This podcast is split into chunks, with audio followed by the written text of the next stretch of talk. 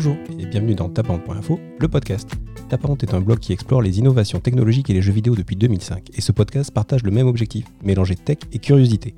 Alors, que s'est-il passé cette semaine?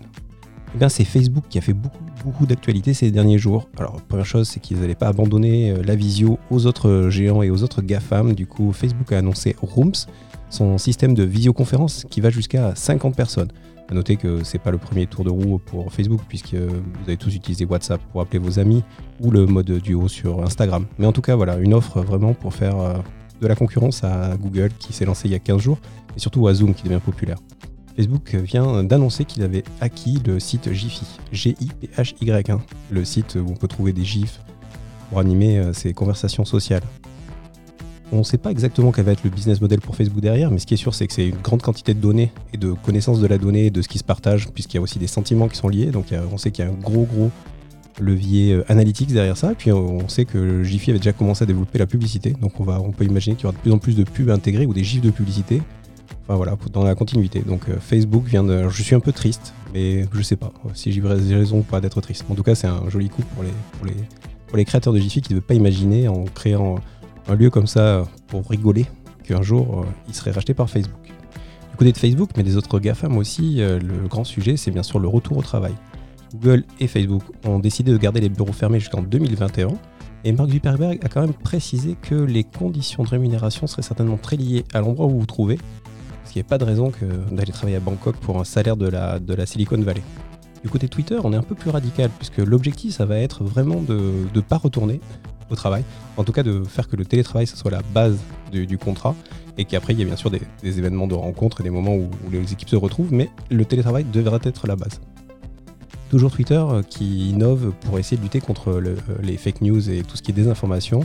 Ils vont maintenant proposer des tweets qui vont être d'une couleur jaune-orangé, qui devraient signaler qu'en fait il y a un doute sur ce type d'information et mettre en garde euh, les utilisateurs.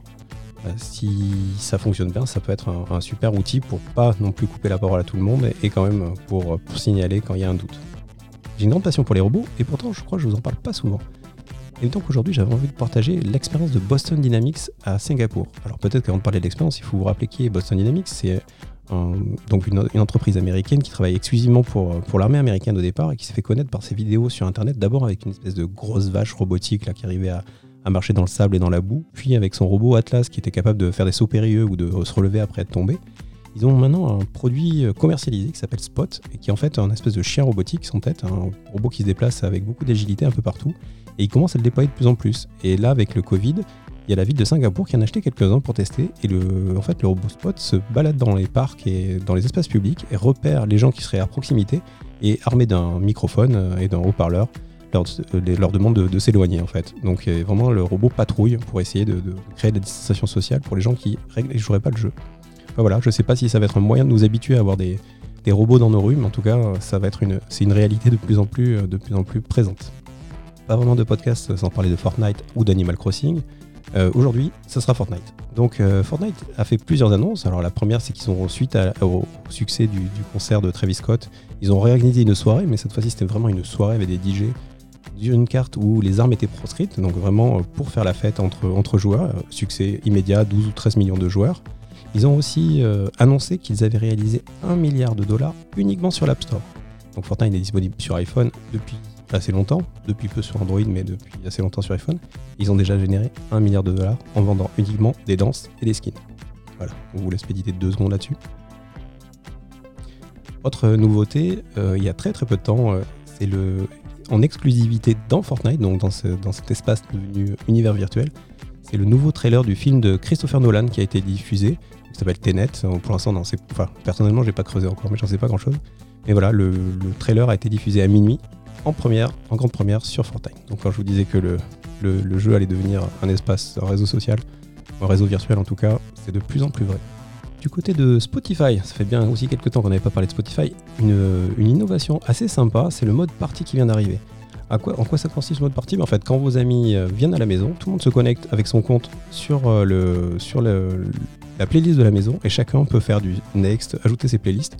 Et du coup, sans filer son téléphone ou sans être dans le partage d'un device, tout le monde peut collaborer à la musique. Je trouve que c'est une super bonne idée et ce sera l'occasion de tester ça après le confinement quand on retrouvera un peu des, des soirs un peu festives à pas trop de gens quand même. Je parle ici souvent de Epic pour de nombreuses raisons, souvent pour Fortnite, parfois pour sa boutique en ligne qui vend, des, et donne des jeux vidéo, puisque la semaine dernière, c'était le célèbre GTA V qui a été rendu gratuit sur la, sur la plateforme, à tel point que la plateforme a eu du mal à subir et a, été indisponible. En ce moment, c'est Civilization 6, et bientôt on devrait avoir Borderlands et Ark Survival. Alors si vous n'êtes pas trop calé jeux vidéo, c'est juste pour vous dire que la stratégie de, ce magasin en ligne de jeux vidéo, c'est d'offrir régulièrement des jeux et des jeux dans des, dans des, dans des thèmes très différents, certainement pour euh, grandir auprès de plusieurs types de populations, de plusieurs types de joueurs. GTA, c'est un jeu d'action. Civilisation, un jeu de gestion. Borderlands, c'est de l'action euh, vue à la première personne. Et Ark Survival, c'est plutôt un jeu dans lequel il va falloir euh, construire pour survivre dans un univers de, dinosaures un peu psychédélique. Donc voilà, donc des, jeux vraiment très très différents, mais c'est intéressant d'avoir cette stratégie pour, pour, Epic. Côté du matériel, puisque chaque épisode a droit à sa petite section matériel, alors la première chose qui est étonnante, c'est de savoir que Apple est en train de réfléchir à, un petit peu de hardware maintenant. Apple est en train de décider de faire bouger une grande partie de, de sa production en Inde. Donc bye bye la Chine et bonjour l'Inde. Voilà, c'est un mouvement que plusieurs grands acteurs américains de l'électronique sont en train d'opérer. On va voir comment ça se passe, mais en tout cas, les relations diplomatiques entre l'Inde et euh, l'Amérique sont en train de. Euh, vous savez peut-être pas, mais Apple est en train de déménager une partie de ses usines en Inde.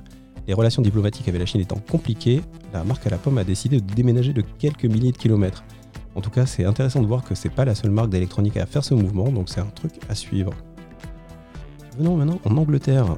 Euh, c'est James Dyson qui a, annoncé qu'ils avaient abandonné et expliqué un petit peu les dessous de l'abandon de, leur, de son véhicule électrique. Ça devait être un, SUV électrique incroyable avec 1000 km d'autonomie, 7 places, enfin vraiment tout ce qu'il fallait pour, être la voiture du futur by Dyson, qui aurait même eu 600 millions de dollars d'investissement pour arriver à ce prototype numéro 1 qui ne verra jamais le jour, parce qu'en fait, à la fin de ces recherches, se sont rendus compte que le véhicule, pour être euh, au niveau euh, de qualité et de production qu'ils espèrent, coûterait 160 000 dollars l'unité.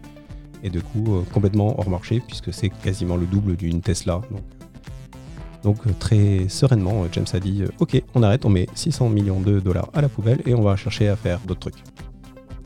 Allez, un petit tour par nos amis de chez Google qui vont se lancer à l'offensive contre l'iPhone SE. J'en parlais il y a quelques épisodes, c'est le, ça va être le nouvel iPhone euh, entrée de gamme, enfin c'est le nouvel iPhone d'entrée de gamme, pardon, qui est là pour, euh, bah, pour attirer une population un peu plus chagrine, hein, et en plus c'est un super appareil puisqu'il bénéficie du, dernier processeur dans un form factor plus ancien. Bah, Google, euh, qui lui a sa gamme Pixel, sort va sortir le Pixel 4a, qui est donc une version un peu plus light de, son Pixel 4 et du coup euh, vraiment on retrouve la même stratégie que, Apple, sauf qu'on se retrouve vraiment avec des prix euh, très agressifs, puisqu'on attend à quelque chose autour de 399 dollars, ce qui veut dire 489 euros chez nous, pour un appareil presque 6 pouces, avec un vrai appareil photo. Enfin, voilà. ça commence pour être franc, les amateurs d'Android commencent à avoir vraiment un choix et des gammes qui commencent à être vraiment très très intéressantes.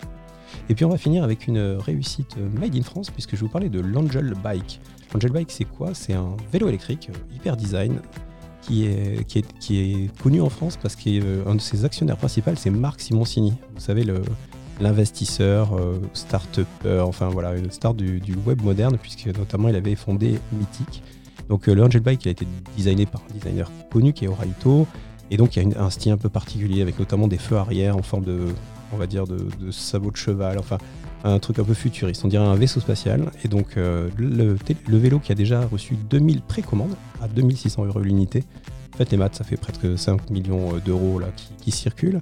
Ben, le vélo qui était attendu pour euh, cet été a eu un peu de retard, mais pour un peu faire patienter, une bonne nouvelle, c'est que le groupe CED a décidé de se mettre à collaborer avec Angel Bike, et donc ils vont être en mesure d'avoir une vraie usine, made in France, c'est euh, une ancienne usine qui fabriquait des friteuses et qui va désormais euh, fabriquer euh, le Angel Bike de, de Marc Simoncini, donc une cinquantaine de personnes qui vont produire du Made in France. Voilà, c'est assez chouette pour que ce soit dit. Donc pour les amateurs, vous pouvez jeter un coup d'œil à ce vélo-là. J'espère que ce programme vous a plu. N'hésitez pas à le partager, à liker, à mettre des commentaires ou à venir m'interpeller sur Twitter. C'est toujours avec plaisir. Merci beaucoup et à très bientôt.